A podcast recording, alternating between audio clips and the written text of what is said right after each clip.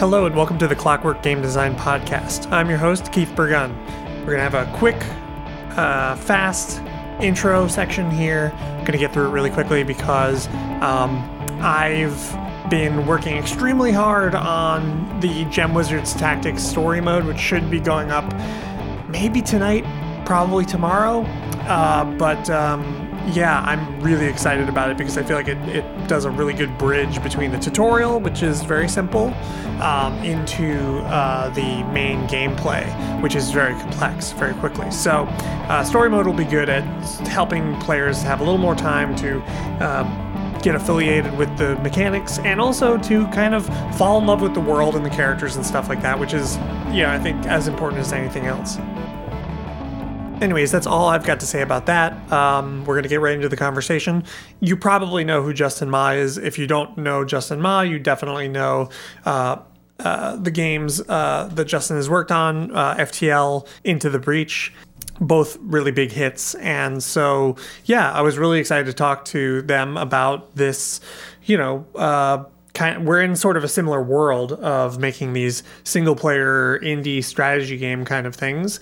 And so, yeah, I wanted to bounce off of them and see what they thought about, especially game design theory type of questions. And I think we ended up getting into a lot of that stuff. So, yeah, please enjoy my conversation with Justin Ma. All right, Justin Ma, thank you so much for joining me. No problem. Thanks for having me. So I recognize that you've been on a good number of podcasts talking about games and game development and stuff. And this is a really sort of rulesy, systemic-y kind of podcast. So I definitely want to get into, your thoughts about things like randomness and how to use information and things like that.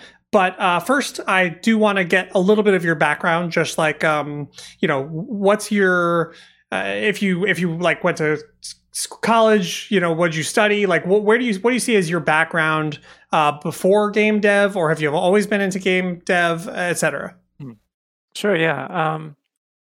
Growing up, my father worked in video games on the business side, so I was kind of exposed at an early age to the way games are made. I went to college, and I realized I wanted to work in games, but everyone I talked to at studios and stuff said at that time, undergraduate, what you major in doesn't really matter.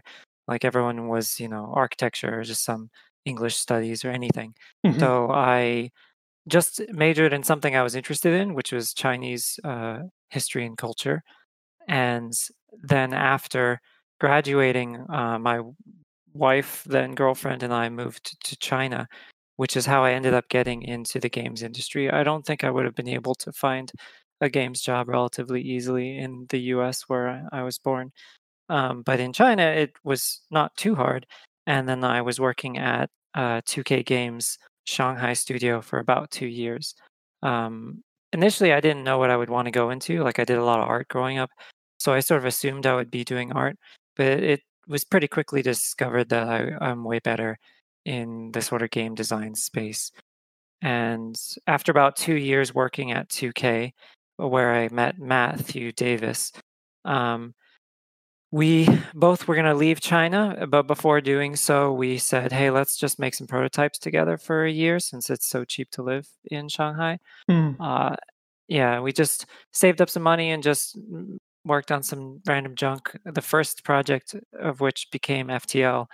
And once we realized we could actually make a commercial product out of this and talk to enough people to get advice, we formed a company, ran that Kickstarter way back when, and then actually released FTL, and it did way better than we ever imagined. So we've sort of just been trucking along and trying to recreate that super creative, relaxed development atmosphere that we had initially ever since for the past 10 years or so.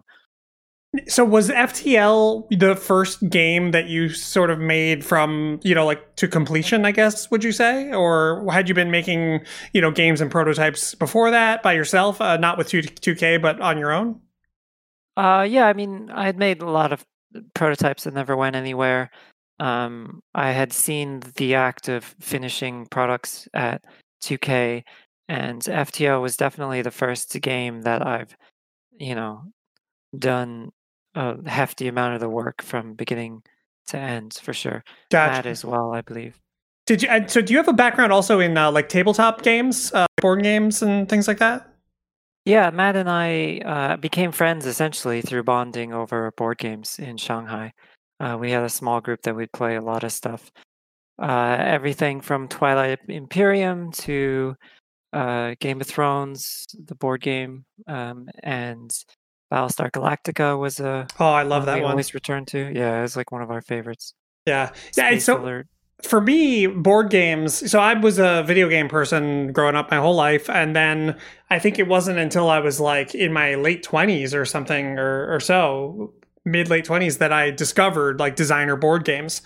And to me, it was just like, you know, like a head explosion kind of moment of like, because it's for a game designer, someone who's like interested in like systems and things like that, it just seems like there's so much...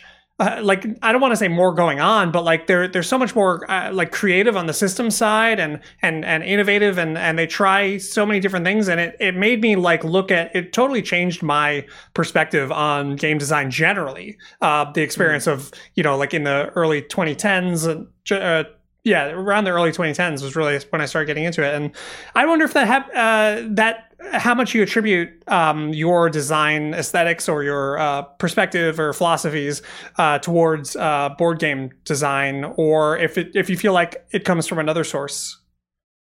I think design inspiration, me personally, maybe 30% from board games, just because what has left the longest impressions on me is my experience with video games. I never really got into board games that late, but I mean, growing up, I did like read through, you know, Dungeons and Dragons manuals, and you know, I didn't actually have friends to play with who would play games like that when I was a kid. Like my brother and I would sort of, you know, mess around and make characters and make spells and stuff, but we never like played any of those games. So I mean, I adored just poring over those manuals and stuff like that. I know Matt definitely takes a lot of his inspiration from board games. He's definitely got bit by that bug, super strong. From my perspective, I mean, board games, I don't know about more like design systems going on, but because they're so pure, like it's basically just, you know, game design. You look at video game, the overall experience and work that went into this and also the experience of playing it, you know, it's like 20% game design, whereas board games are like 95%. You just have like some art and some setting, and everything else you is just mechanics, which is, I mean, I think that's why they've always been so intimidating for me. Like I've never tried to make one because you can't hide behind anything. It's just the mechanics. But I mean, they also have a very specific language, I think, that while it's incredibly freeing, you can make a board game about absolutely anything. Very often they get stuck in the same sort of loops and mindsets and mechanics, and you know, every once in a while you see one that really breaks the mold, but in general it feels like very like iterative sort of small steps that I've seen in board games. Not that that's a bad thing. I mean, I love...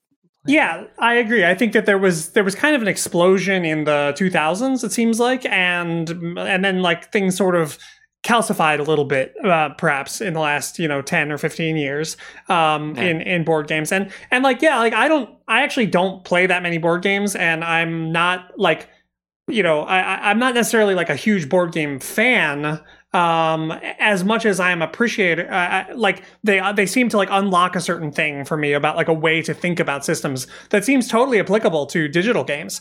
And in fact, some of like one of the things that bothers me the most about board games is, you know, just how much effort, because they're, as you say, just design. They're just like raw rules. There's so much horsepower that's required by the players to like make it you know, instantiate and to learn the rules and to get everyone together to play the game and all this stuff. And so an interesting thing that I think about a lot is digital board games. And how they're like, they're kind of like the sort of stuff that you make a little bit. They're like these, you know, sometimes they can be played single player or versus bots or whatever. And I actually, that's what I find myself doing the most these days is I just play like Race for the Galaxy against the bot for like 1,000,000 times in a row. And, you know, it's a really, I guess like what I'm trying to get at is like, there's this blending that can happen in the future between sort of board game aesthetics and design aesthetics and video game like user experience, all this stuff that we've learned about how to make things kind of go down smooth for players, things like affordances and things like that. And to blend those together, I think that there is something in the future that that we're kind of like, you know, chipping away at, and we're getting towards something like that. I wonder if that's a thought that's occurred to you, or if you have anything to say about that.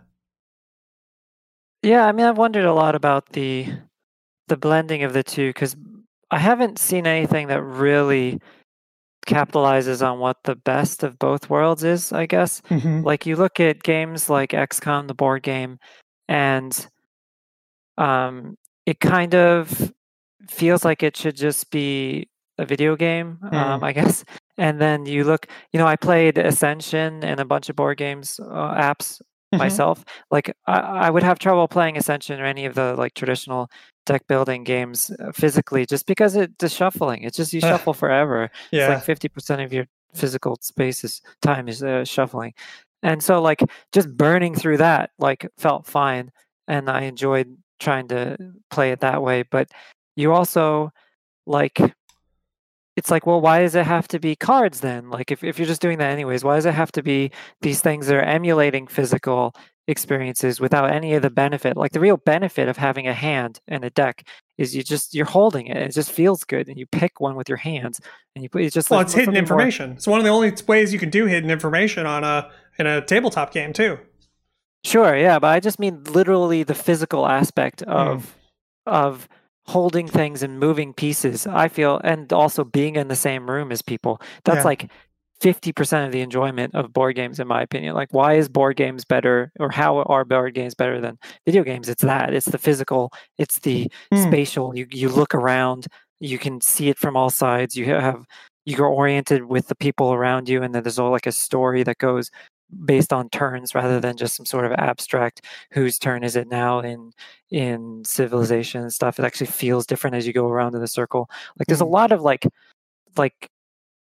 I don't know, cultural value in that sort of stuff. It feels like a conversation rather than, you know, like talk about tweeting to someone versus talking with someone. There's a lot of stuff going on, facial expressions or whatever, that you're missing. So like board games have a lot of that. In terms of like mechanics though, like I'm trying to think of ones that I felt blended the two really well together. Like maybe the closest thing would be like Space Alert, where it's just literally a CD that you put on that's essentially a timer and telling you what to do, so that you don't have to like manage dial like a sand clock, hourglass, or drawing cards and under time pressure or something like that. Sure. Like, yeah, like that felt fine to me. I'm not sure. I'm less interested in just like, oh, this is like a board game that has a CD with it, or those kinds of like very, you know, direct mixing of two sort of worlds, but more of like a like the design aesthetics. Like I remember like when I found like, I don't know, Tigris and Euphrates or something, you know, the fact that do you know that game? The name is familiar. It's a Reiner Knizia tile laying game, but like, for example, that game has this scoring mechanism where let me see if I can word this properly. It's like, so you have four colors, like red, green, blue, yellow, and you get points in each of those colors. And the player that has the highest lowest color, like their lowest color is 7. Yeah. You know what I'm saying? Like weird things like that just like that would never come up in video game design, because it's just, you know what I'm saying? Like it's like a different, it's like a different world. Or in Battlestar Galactica, the game that you know, the Destiny deck, something like that, where you have, you know, players putting things into a deck, and then you mix in two cards from the other thing, you know, the sort of random shuffled deck, or I forget what it was exactly, but to sort of obscure.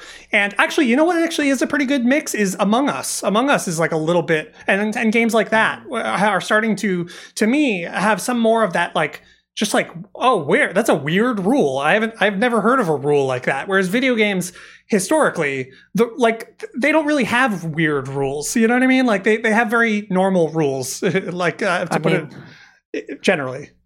The reason for that is like ridiculously practical. Mm-hmm. Like you can have a card that changes the way the whole game works, but then if you want to change the whole way a game works via coding, it's just a disaster fest. Sure. You need to make everything be so flexible to be able to be shifted the way you can in board games. Also, I find that there are ways of thinking and design systems that feel fine in board games and are just awful in video games. Mm. And so there's like a balance you need to find of avoiding those things in ways that I think are really hard for designers to get their head around. Like, look at... Tharsis, do you know that game? Oh yeah, by sure. Zach Age, yep. If that was a board game, no one would have any problem with it. Like you lose all the time, you roll die, you get stuck with those things. But as a video game, people were just utterly livid. And I think part of that is just the user expectation is different for board games. Mm-hmm. Like luck is so much more a part of it when you're holding a physical dice. Whereas, like, we're used to in computer games, XCOM having a 95% chance to hit or whatever, and actually the numbers being fudged or whatever. Sure. We're used to that. So there's an expectation difference, but I think honestly, it also just feels different when a computer tells you, "Hey, that's bad. You know, you got fucked. You got screwed." But versus like when your dice roll does it, there's something much more satisfying about it. And similarly, like there's I had another example, but I can't remember it, of like systems, you know, that just simply don't feel as good. Well, I think the thing that you pointed out earlier was this idea of languages and how there are these different sort of languages, and you set people up for a certain experience. And, you know, one of the roguelike tradition actually is sort of maybe exceptional in the video game space. And I guess maybe now the roguelite sort of subgenre or whatever you want to call it. But that has the expectation of it.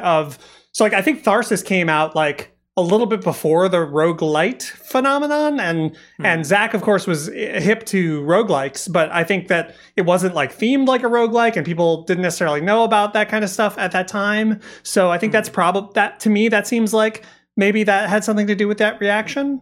These like genre convention kind of things.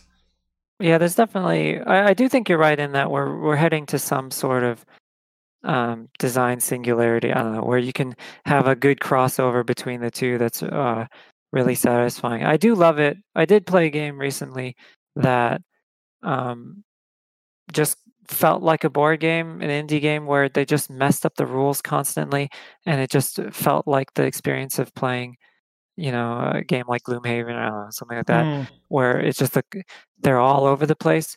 But I think another ironic conflict is because board games are player driven, you need like for a rule set to be enacted, you have to understand it. And so if you don't understand it, you could play something wrong and the game still generally works and you don't know it. Whereas if you flip things on its head in a video game and the player doesn't know what's going on and doesn't intuit the reasoning and the logic behind it, it just becomes this game's stupid, you know, like you don't I don't get what's going on, you know, like just negative feelings towards the way, you know, like why did it react this way, I have no clue. Whereas with a board game you have to know, like, all right, now the AI of this like dungeon crawler game is different, now they all chase this player, you have to physically know that to be able to do that. Whereas in a video game you need to convey that via UI and not too much reading because people hate reading. And, you know, there's a lot of boundaries to overcome, I think. Go on. Also, I think board game players have to be a little bit more literate with rule systems Whereas video game players don't have to be. I mean, if you're aiming for the market that is board game and super game design literate people, then, you know, there's a lot you can do. But if you're going for the general public, I mean, so that's why I like your example of the name's escaping me. The space board game like phenomenon indie sold billions of copies. Wait, you're thinking of a specific game? Yeah, you mentioned it earlier. Among Us. Jeez, oh, Among Us. Yeah. Yeah, like that, you know, you let people customize their rules and like pick the way things that work for them. You know, that's part of what makes it feel like a board game to me. Yeah. And also just, you know, there's, I've just seen the video game industry kind of, another example is auto chess, actually, I think is a pretty good example of like, clearly to me, that looks like a drafting game, you know, like, or at least something related to a drafting game. Someone who played drafting games kind of like thought of that idea. And so anyway, I'm very excited about that. I wonder what is the role of, if there is any, of like, I guess, game design theory or, I don't know, like, I don't know how else to put it. So something that's like kind of been a big project of mine over the last like 10, 15 years is, you know, trying to write stuff down and trying to come up with like terms that explain things. And like, this is a classic, you know, sort of game designer problem that we've been dealing with for a long time. And I wonder what your relationship is to game design theory. And if you find yourself, you know, sort of maybe reinventing wheels, or do you find yourself, you know, able to communicate with other game designers easily about things that, you know, you feel strongly about, or, there's a bunch of weird semi-questions in there, and pick from them as you like. Sure, I'll see where it takes me, I guess. But before that, you just reminded me, like, the thing that most feels like board games and video games is probably, like, StarCraft mods. Like, that was, like, such a StarCraft 2 mods. It was just such a crazy space. And I wish there was another space like that. Maybe, like, Roblox is like that. I don't know. I actually don't know any of the StarCraft 2 mods. I knew the StarCraft 1 mods, but, yeah, I don't know if you have any good examples. Let me know.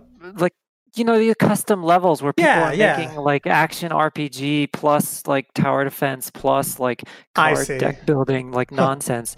It's just like amazing, you know, like that. You know, that's what auto chess was. It's just someone throwing every freaking design like trick into the book and see what comes out of the blender or whatever. So game design theory, I don't have a great relationship with it. I try to read a game design book that like my brother would suggest to me, and I get so bored or just so utterly confused. There's so many times, like my brother taught game design for a while and we would be talking about something and he would be using language and examples from the literature and stuff. And I would be like, Brian, I don't know what you're talking about. And then he would just explain it in plain language. You're like, oh, duh, yeah, of course.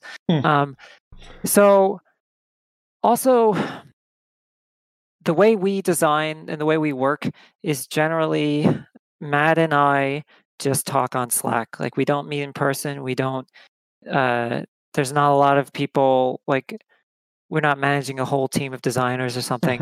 So we just have to like make sure we both are in the same page. Sure. And very often what that ends up being is just needing really to be able to explain your thoughts and reasoning. Maybe I can't compare with other people, but just judging from responses to the way I talk about game design, perhaps more so than most people in game design, we have to, for some reason, like really clearly explain like the logic behind a design system that we have. Like, honestly, it could just be the way that we are as people and the way we think about things. But like talking to another designer, it'll be like he'll propose an idea for his game, and I'll be like, okay, but what's the reasoning behind it? Like, what function does this design system play? What how is it supposed to interact? And so, the fact that and he may, I don't know, find that kind of surprising, his question, since every now and then. So I feel like that reason why we talk, the way Matt and I communicate, makes it really much more easy for me to explain my design ideas in a very terrible, garbage language. Well, you have a localized language basically in that community of two, right? Yeah. And I totally know about that. Okay. Yeah. Well, that's the thing that sort of frustrates me is that we're all, I feel, all of us, I'm the same as you in that regard, pretty much. I mean, I write some stuff down, but like, you know, nobody uses it. Like, and that's the thing. Like, that's what it sort of frustrates me sometimes, is that we're all off on our own little corners and our own little islands, kind of a lot of times working out the same problems over and over again, and coming up with new words for them, and then like that branch kind of like dies off, you know what I mean? Like when we either stop making games, or we break up as a team, or, you know, even if it's in 50 years, whatever, the point is that branch sort of knowledge is like not necessarily it's continued through the game, because I think that is one thing that probably you would agree on, is like the best game design theory essay is probably a game itself, right? That like exhibits certain things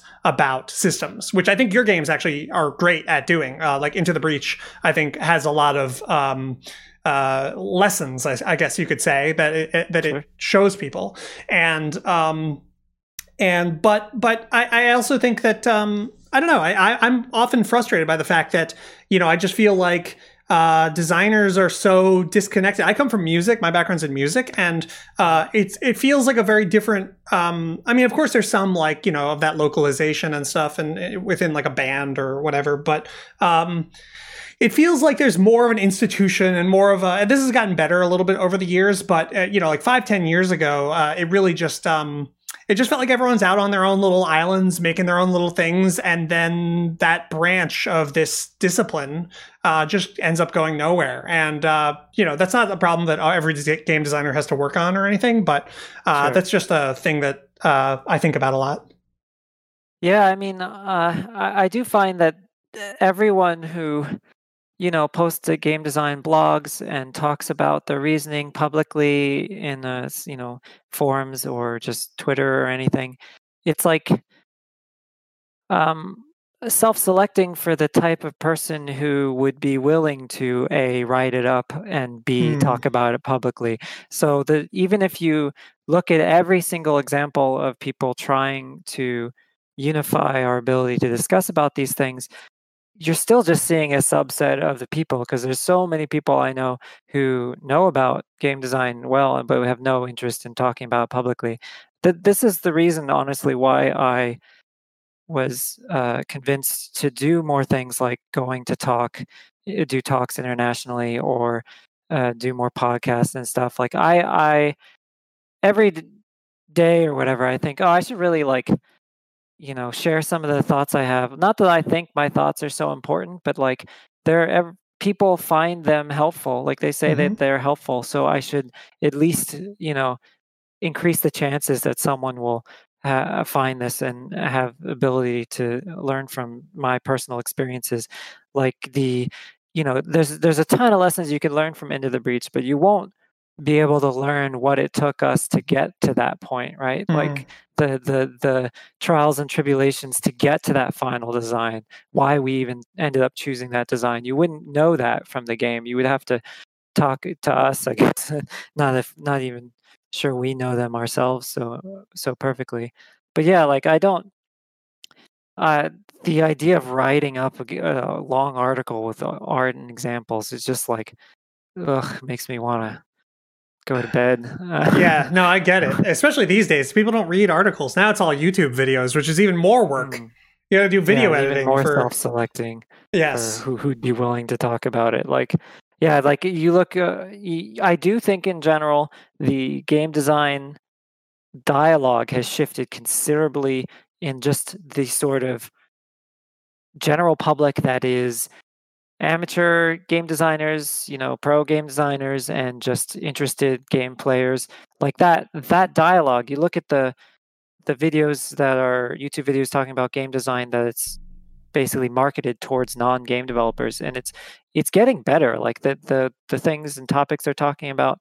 But it is kind of hard sometimes to see like echo chambers of you know, hobby or armchair game designer videos discussing game production and what's wrong with it, and then getting into a circular, everyone agreeing about that's what's wrong with game dev, when it's like, oh man, you've never actually launched the game, have you? Because you would probably have a different opinion if you went through that whole process. So like, I do think there's something dangerous about too much, you know, this like self-selecting group being, you know, those with the loudest voices are the ones making all the videos and stuff. And so it would be, I don't see a solution, though. I don't know how to get all the quiet game developers to suddenly want, myself included, to suddenly want to, I don't know, create a common language and a common, I mean, I feel similarly about like the academic space. Like it's like a self-selecting group for the people who are so interested in the theory as a whole that the language they use just gets progressively more and more inaccessible to everyone else, I feel like. Yeah. And I mean, I think, well, it's a civilizational project. I think it's not necessarily something that a couple of, you know, some number of game developers have to decide one day to do. It's like something that will happen sort of naturally over time. And part of it is that, you know, academics creating this like secret language that only they know. And, you know, and also people on the internet, like all, you know, saying, oh, well, the obvious answer to this design question is blankety blank, you know, and that's part of it too. I think it's all kind of part of it. I hope that it happens. I'm excited to see it happen because I do think that literacy, game design literacy across the board with players, designers, and everyone else is going to be a. Going back to board games, I think that there's two things that we didn't touch on about board games and why they are more allowed to be more systemic-y and more game design, ooh, clever, you know, idea-ish. And one of them is that it's a smaller industry. So it's, you know, less profit driven. I feel like video games are like, they cost a lot to make and they need to make a lot back. And so that's one of the things. But the other thing is that because it's a small industry, I feel like they have, you know, like Board Game Geek, for example, is like this community that we don't have like that for video games. You know what I mean? Like we have a million other disparate communities and they all have their own little worlds. But like, for board game players and designers as well, it's like it's Board Game Geek, you know, and like maybe like one or two conventions like Gen Con and things like that. And so the fact that it's if you look at smaller niche markets of video games, it can be like that. You know, like Toho can be like BGG. You know, you can have, you know, music games or whatever have a similar audience. I think, like you said, it's just too big. Games as a whole, it incorporates, you know. The average gamer by money spent and time spent is like, you know, a middle-aged housewife technically from all the Candy Crush and stuff like that too. So it's like if you're talking about games, it's a way too big. So what year did FTL come out? 2012. Okay, so that was like towards the end-ish half of like this boom, I would say, of like this indie explosion sort of thing that was happening.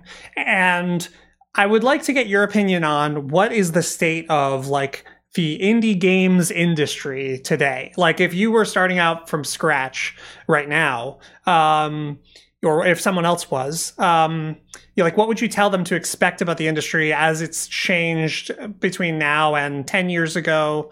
Let's say now and 10 years ago, 2011, for example. I would say don't do it. Expect to make $1,000 after whether you put 6 months to 5 years into a game. 500 copies is like, what, the average, not even the median, something like that.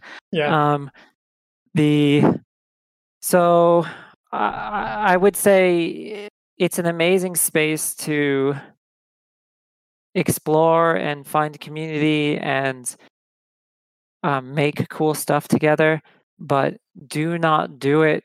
Don't go into game dev if there's any financial risk whatsoever. and 100% make something way, way smaller. Like, this is not the time to make a dream game and have it put all your time and effort into it for years and years. It's just, you know, assuming it's not just a hobby project that you can do on the side of another job, then go do whatever you want. But if you're talking about like indie games as a industry, it's a rough time. It's so, the market is so incredibly flooded that there's no golden ticket anymore for getting marketability unless you literally basically just win the lottery in terms of the odds of what can be interesting to streamers and YouTubers. Like, that's the only way to go basically nuts these days. Or make a survival game, apparently. Good survival games. Do you see that market for it? Do you see that changing ever? Or like, do you what do you expect? What do you think would have to change in order for there to be conditions like what we saw back then? Because, like, you know, I guess maybe there isn't. I don't know if there's necessarily an answer to that one, but yeah, like, what do you think? Like, is there a way that there could be such a thing again, or does it have to be in like a new space, like you know, like some new VR thing or something like that? I don't think there's any going back to that. Maybe if some sort of completely new medium or something like that. But you know, FTL was launched back when you had to get approval for each game on Steam, so like it was one of 4 games that came out in the week, maybe, and the one indie game that like in like a couple weeks, like, or maybe a month or something like that, that like Steam approved or whatever. So like, just simply existing, you got visibility. Even if the market was crazy tiny for indie games back then, and the market might be 10 times bigger right now, there's 10,000 times as many games. So like, it's not even comparable. In terms of, you know, like when we did the Kickstarter for FTL, that was right when Double Fine launched their adventure game Kickstarter, which is when Games Press actually paid attention to Kickstarter. So like, we weren't there. There was no precedence for games being on Kickstarter before we did ours, essentially. And so we just rode that wave. It just like complete accident timing. So I don't know. The thing is that game dev just gets so much easier. You could you could make something in a week that would take like a couple months, you know, like in Unity or Unreal or something nowadays. It just that would take a really knowledgeable person a long time. A amateur can do in, you know, a week. And that just means that, you know, it's great because we'll have so many more ideas and so many more people who didn't have access to education or the games development education specifically, or work in big studios in I don't know, Indonesia or somewhere, and they can just jump in as all basically even kids and come up with some idea that just shakes up the whole game world. Like that's incredible. But yeah, there's no going back to that level of I don't know, visibility and that sort of space where I don't know, there just was so much less. Yeah. No, that's interesting that there was only about 4 games released in a week on Steam. I think there's like 400 in a day now. Don't quote me on those numbers. I don't remember. But yeah. It was in that space. I agree. Yeah, that's incredible. So I wanted to ask about. Let's talk about Into the Breach a little bit. Like, I did want to. You were mentioning the sort of that story of you kind of like going through, like, what did you go through to produce that? And specifically, I want to know, like, systemically, you know, in terms of like rules, what were you kind of like going for, and give me some examples of things that you tried that like didn't work, and things like that. Yeah. Okay. I guess Into the Breach started as, in the same way that we did with FTL. FTL was like, let's make a game that makes you feel like a spaceship captain. And so, you know, that could be anything. You could just make up tons of games. So with this, Matt wanted to make a game where collateral damage mattered. So damaging the buildings. You know, you look at Superman, the movie or something, and just the whole city gets blown up just for visual sake. We wanted to have something where it felt important when buildings get destroyed. And you would be willing to sacrifice yourself for it. So it started as a normal turn-based game, just tactics. Each character went in individual turns, and then we tried the Final Fantasy like 10 style time bar and abilities having different time lengths, and we tried lots of stuff there. But the big thing that was the iterative black hole was the fact that we were trying to make a bigger game around it. So we were trying to make a XCOM style city management system. So we got the sort of basics of a combat in and moved on to trying to figure out, okay, how can we have, building repair and sort of text events, and you send your multiple squads to different cities and hold back the threat that's spreading between the cities, and have to retreat to your home base and send a pilot away on like a away mission sort of thing that might give you resources, and you have to spend money to repair your mechs, and time a clock and choosing time speeds of the game. We basically iterated that stuff for like 2.5 years, and every 6 months or so we'd throw the whole thing out and then try again because it was trash. In the end, the game that we ended up with was basically our last ditch, like, we're going to give up on this because this is miserable and we can't keep doing this. So what works now? Well, having enemies show their attacks beforehand in combat, that kind of works. That's kind of fun. Okay, what if the entire game is that? There's no city, there's no mission systems, there's no pilot stress and time travel mechanics and system. And so just throw a bunch of combat in a row and force you to fight battles over and over. And so basically the final game was us failing to make the game we wanted to make. But we tried to basically make it as utterly small and as simple as possible and focused as possible after that, since it was the only thing that actually was just fun to play. And the focus was on that sort of like that AI prediction mechanism where you could see where the AI was going to go and then what you could do with that. Yeah, I guess the core thing was perfect information. That's the thing we kept going back to of, they're in like Fire Emblem, if all the AI was smart and just attacked the same person over and over again, you would just lose every single time, or at least you would lose most of your people every time. But they don't. So you're like balancing as a player. All right, how do I get them to spread their attacks out? How do I guess where they might go? And all that sort of stuff. So if you remove all of that and you just know exactly what the enemy is going to do every single time, what would be the fun in that? That's what we were trying to figure out. How can you make perfect information fun?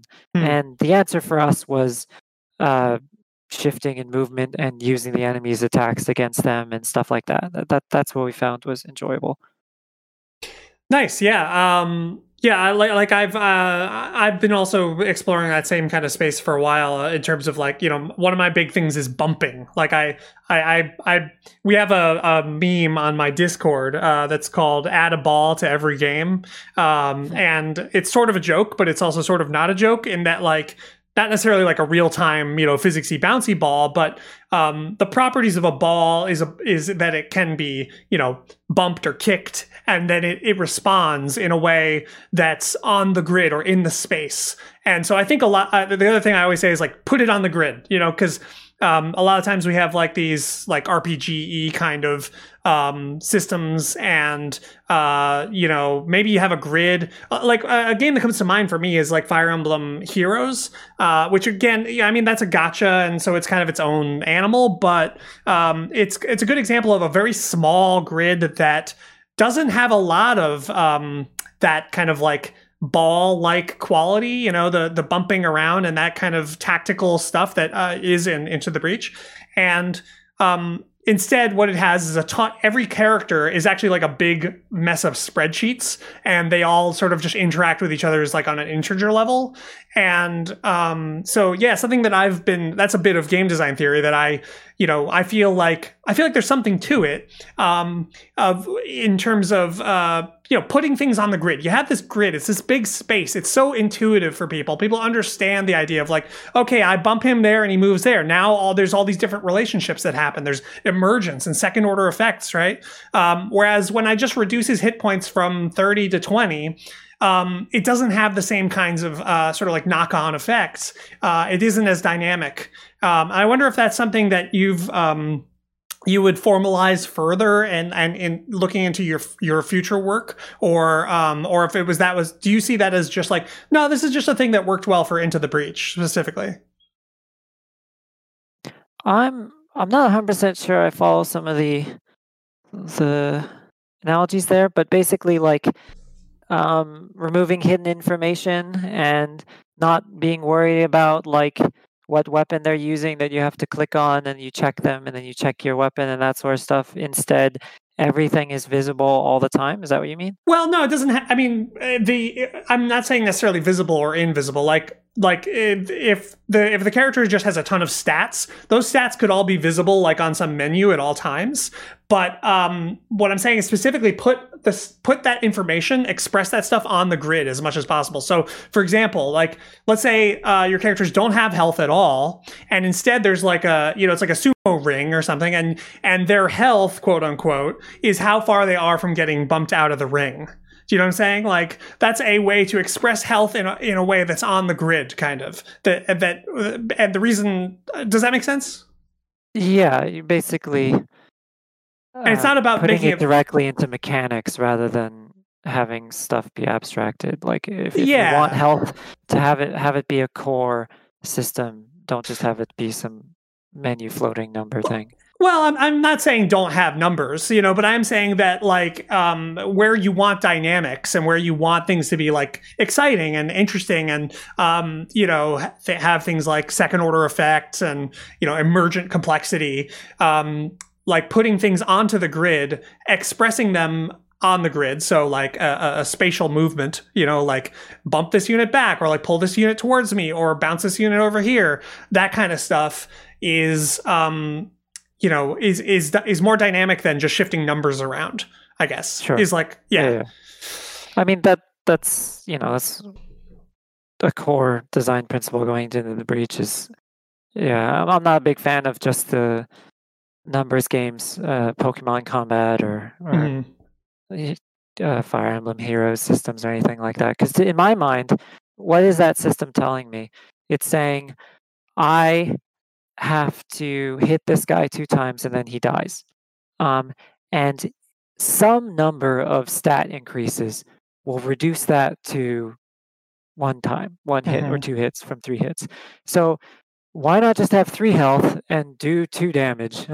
Or, you know, like, right, what the hell, what's the difference? Like mechanically it's just atmosphere. You're just saying, all right, luck, increase it. But like systems wise, you're just saying, I don't know, like I think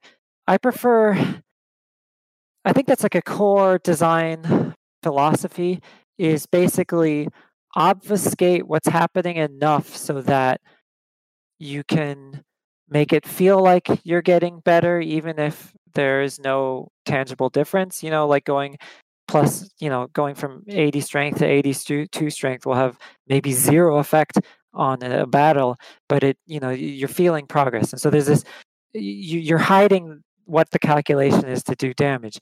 Like that's like a whole world of game design philosophy. And I think we come from the philosophy of, as much as possible, let the player, me, because I design for myself basically, let me be able to think about what the consequences of each of my actions are. I want to feel that pressure of each decision being on me. Whereas, you know, a lot of people don't enjoy Into the Breach. You know, they they feel too much pressure from, you know, like there being no randomness in terms of, you know, outcomes of their attacks. And if they fail, it feels like it's their fault, and they hate that.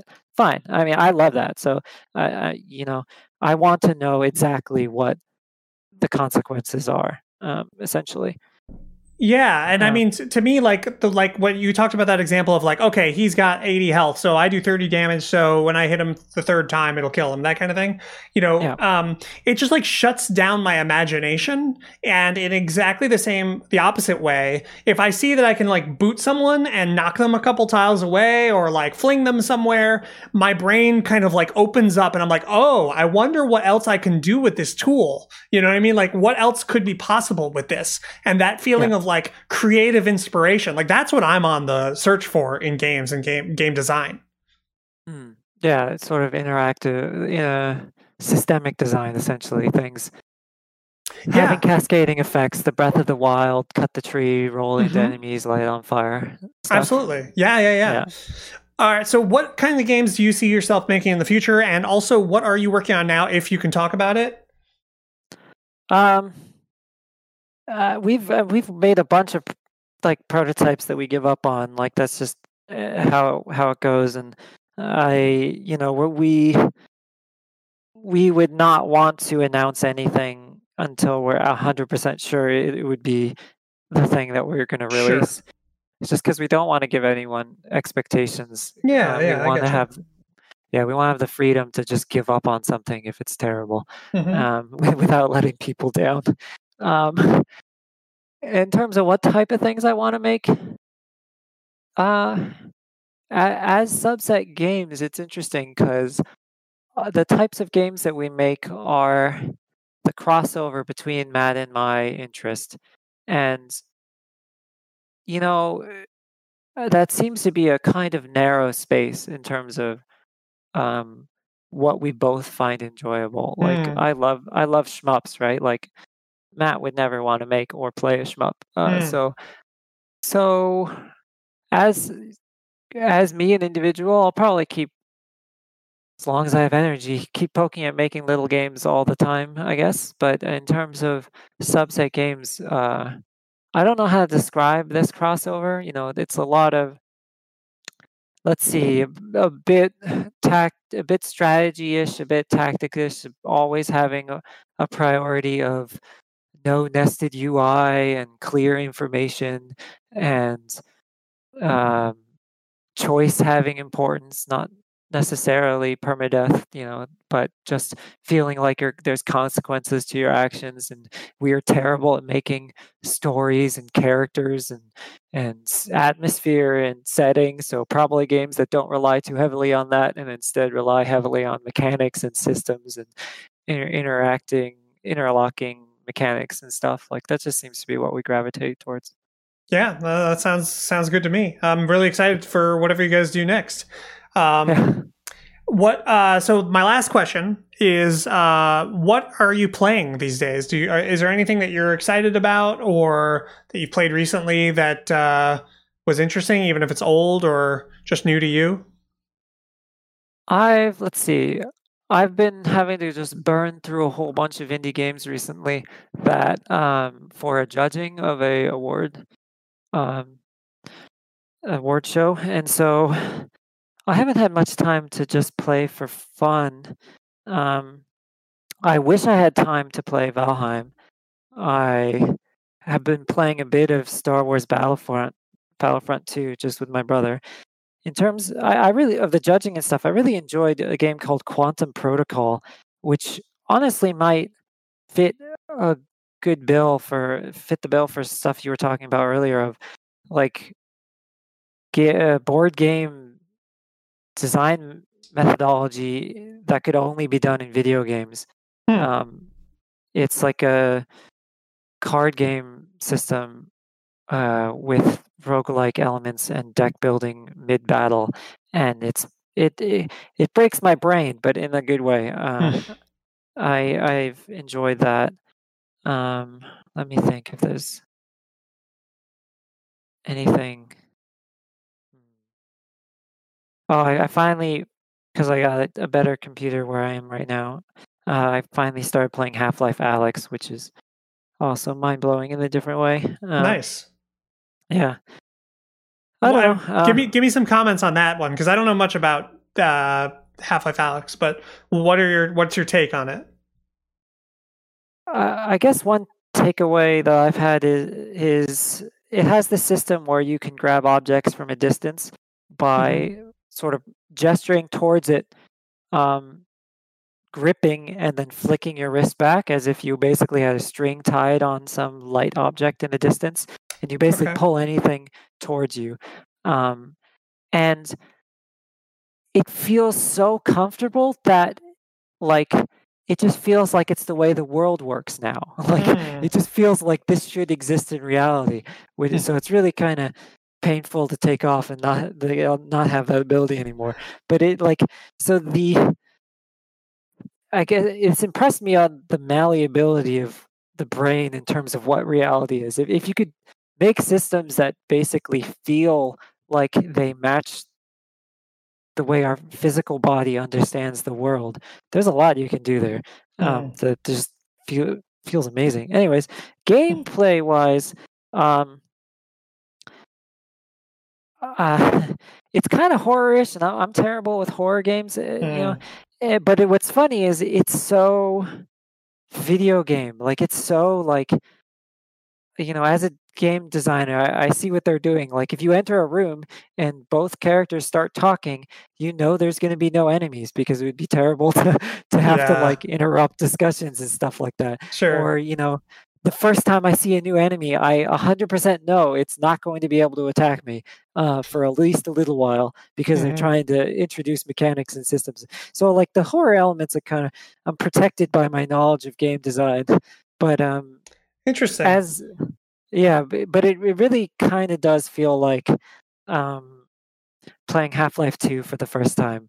The sort of mind, like, expanding, oh, this is what games can be. It feels amazing to play a AAA VR game that feels like a AAA VR game. So I do recommend it to people who have access to it. But I don't know what else to say about it. Yeah, no, that's cool. Well, all right. Thank you so much. Unless there's anything else you want to say, anything you want to, like, plug, or, you know, like, point people towards, where can people learn more about you and Subset Games, your website and all that? Man, subsetgames.com is just our website. My Twitter is Jar Mustard, but I literally just tweet, you know, game dev art and drawings and pixel art. So I don't know. There's not much I can point to find out more about us. But, okay, well, I guess there's talks on YouTube if you're more interested in, like, Into the Breach and how it was, how we made the decisions we actually made. Matt did a talk at GDC, which is available on YouTube. Awesome. Well, thank you so much for coming on the show. No problem. Thanks for having me.